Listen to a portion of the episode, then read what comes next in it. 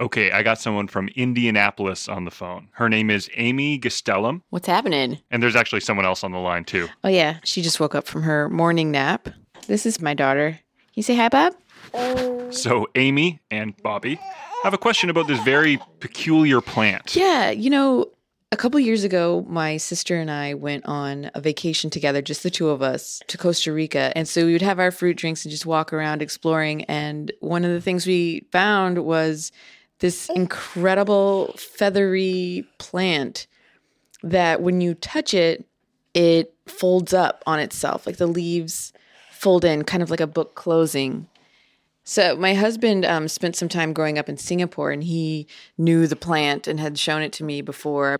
And I was like, I think this is those touch me not plants. So we started touching. how can you how can you not touch the touch me not plant? How could you resist? I've looked up video of these things and you touch the leaf and it all kind of shrinks away, it shrivels away. It's almost like watching dominoes kind of collapse on each other. It's it's it's kind of crazy. And it makes sense why Amy in particular would be kind of curious about these things. Like I'm a nurse, and so you know, there's a reason that things happen. It's actually not magic. You know, I don't know. I guess it's that part of my mind is kind of like, how does this plant know to close up when I touch its little leaves? Maybe they are magic. Maybe they're like a unicorn. they want to be different. Um, I don't know. Maybe they're shy little plants. Maybe they're introverted plants. Okay, Amy, well, I'm going to try and get to the bottom of this for you, okay? Thanks. And when will I find out? When will you tell me? Um I I I I haven't found anyone yet. Really?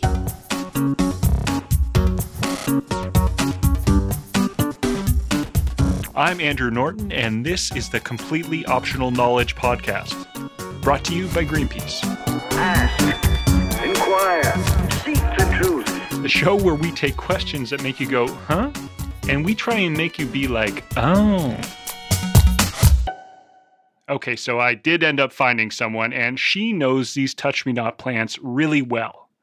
Monica Gagliano works at the University of Western Australia studying evolutionary ecology, so how plants change and gather information in order to survive.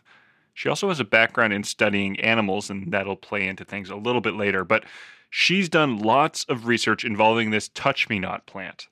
Being a scientist, though, she calls it something much fancier. The Mimosa pudica, that's the sort of proper official Latin name. The common name is a sensitive plant because it seems to have a sensitivity to touch. And I guess we assumed for a long time the plants did not behave or uh, do anything in that for that matter. Yeah, I So- still assumed that until I saw this video. okay, so we're here to change your mind. so change my mind. The, the whole thing with this plant is that you touch it and the leaves kind of shrink in. It reacts. Like you said, it makes it seem like it's shy or it's sensitive. W- what exactly is, is going on there? It's responding to touch or to disturbances. They don't need to be physical touches uh, either. They can be just like vibrations or other kind of disturbances. And and the plant is responding uh, to this external signal uh, by closing the leaves. And if the situation look really bad from the plant perspective, it even droops the entire branch. And in fact, uh, when it does that, it looks like it's plain dead. yeah, exactly. It's, it's it's curled up into the fetal position, just saying, "Leave me alone." exactly.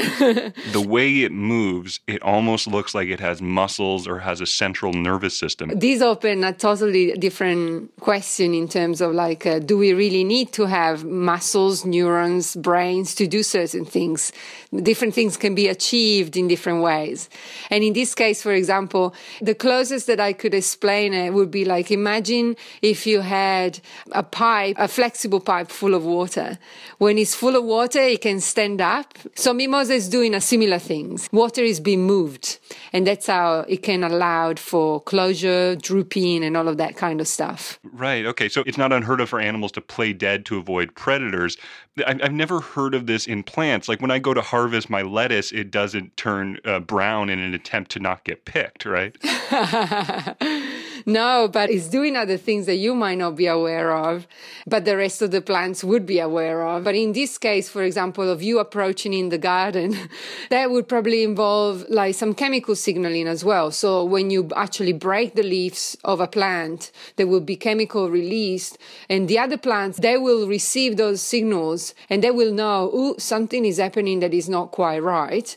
And they will put up their own defenses. So plants are just moving and doing their own things just at a different scales, either way too fast or way too slow for our eyes to catch it. This was starting to trip me out a little bit, and it got me wondering. I mean, plants seem a lot smarter than I thought they were going into this conversation. So I was curious if plants can actually learn behavior like animals can. So, Monica told me about this study she had published using the touch me not plants. Remember, she calls them mimosas. The experiment, uh, it basically starts with her dropping the plant. Yep, I did. and it's not a major drop. It was just enough to startle the plant. So the first time you do that, the plant closes the leaves and droops. And that's the perfect response. Right. It's, it's like your first time on a roller coaster. Exactly. You're getting dropped. You don't know what it is. Better safe than sorry, basically.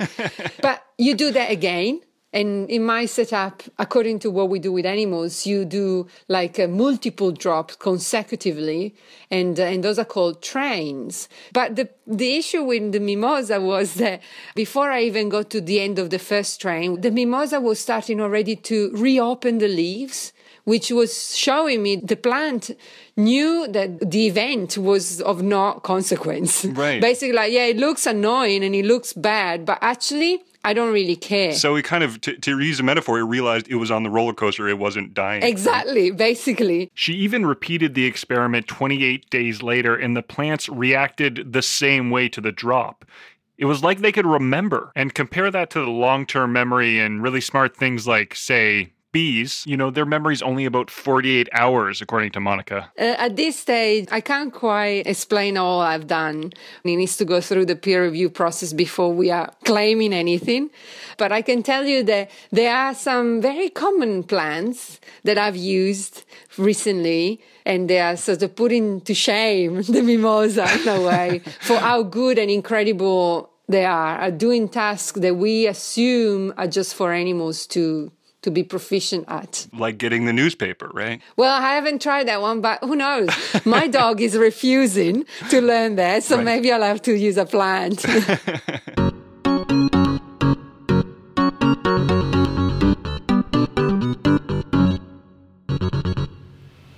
Dude, that's that's legit insane.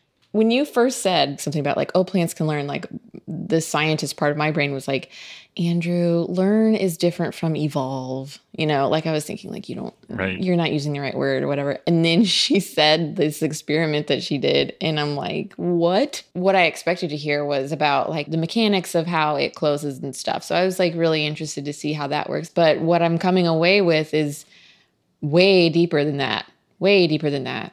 Like life altering, you know, spirituality changing feelings. Wow. Probably now when I see one, I'll think of Monica and think of roller coasters and think of memories and all kinds of things. You're going to trip out, basically. I'm going to touch as many as I can.